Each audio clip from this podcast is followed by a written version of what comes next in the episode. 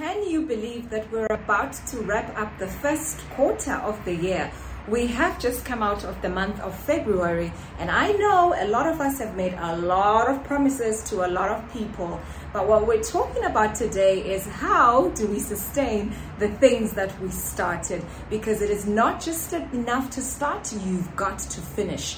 The Bible in the book of Hebrews, chapter 1 and verse 3, speaking of Christ, it says, He is the radiance of His glory, the exact representation of His nature, and He sustains or He upholds all things by the power of His word. And the question we're answering today is, How do I keep it going?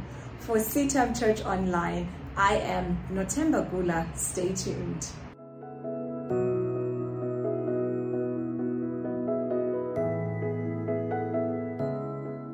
Well, we have just come out of the month of February, and of course, lots of euphoria, lots of love, lots of promises that we have made. But we do need to talk about how do we uphold the promises that we have made, not only to other people, but to ourselves. We learn from the scriptures that God is not only the author, but He's also the finisher. And I speak into, into our lives, we shall not only be starters, but we shall be finishers the energy levels might be going down because we are wrapping up that first quarter. We are going uphill in terms of having to put in the work for all of the things that we have promised ourselves we were going to do this year.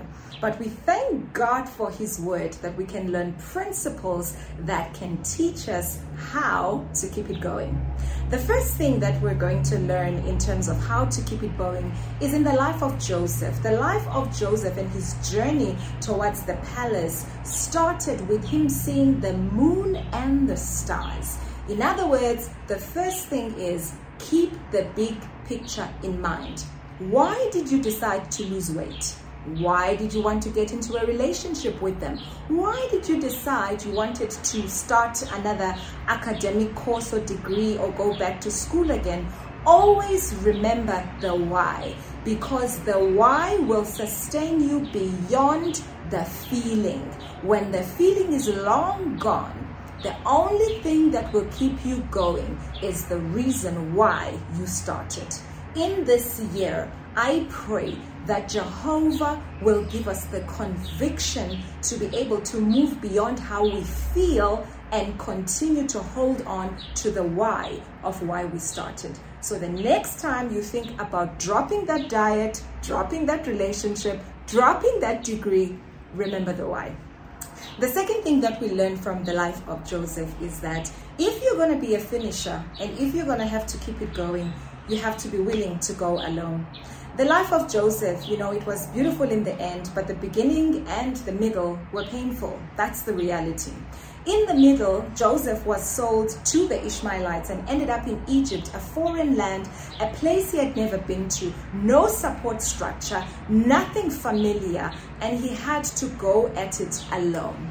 If you are still looking for support in order to sustain the things that God has started in your life, it's going to be a long road ahead for you. Support can actually become one of the biggest hindrances because you will refuse to move until you are supported by particular people. But the people who know that they are not only starters but they are finishers. These are the people who are willing to go alone. These are the people who say, whether you are there or not, come hell or high water, whether I've got the money or not, support or not, I am making my way to my place of purpose. And I pray that God will give us the courage, God will give us the fortitude to be able to keep going and go alone if we need to. Are you willing to go alone?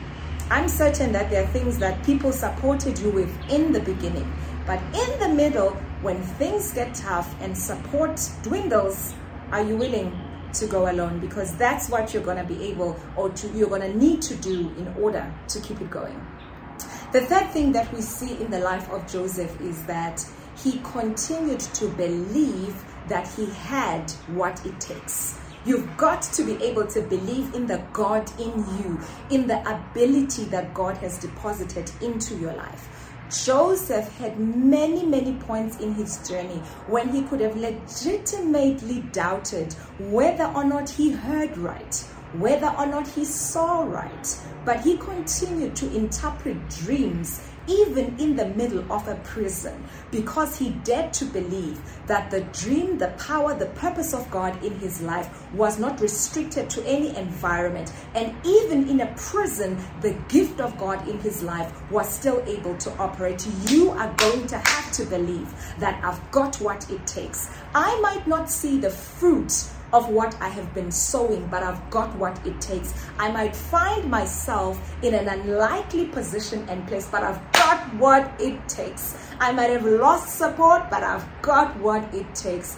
That is the only way we're going to keep it going. You have to know that it is in me for as long as God has put it in me.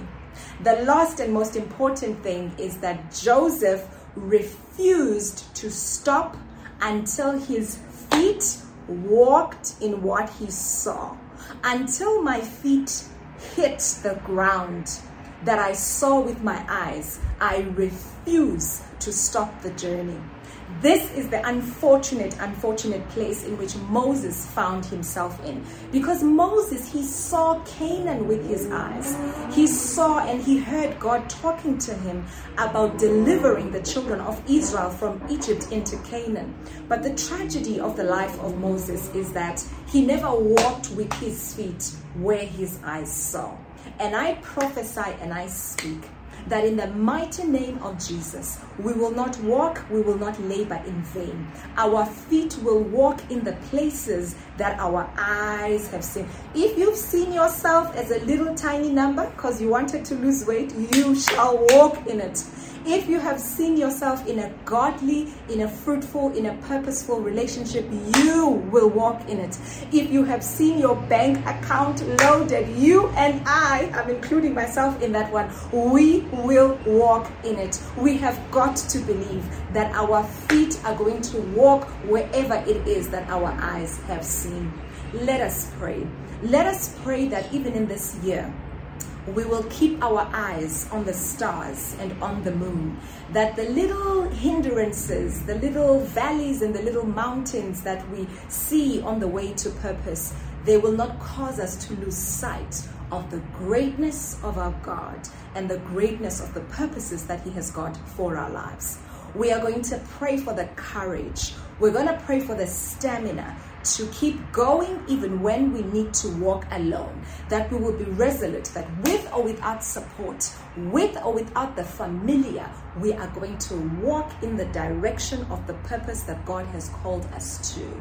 And most importantly, we'll believe that we've got what it takes. There is nothing that will take you faster and quicker to the place of God's promise for your life than believing that the one who is in me is greater than the one who is in the world. And lastly, we will walk where our eyes have seen. For CITAM Church Online, I am Nothemba Gula, and I pray for the fulfillment of every single promise, not only that God has made to you, but the promises that you have made to yourself. Remain blessed.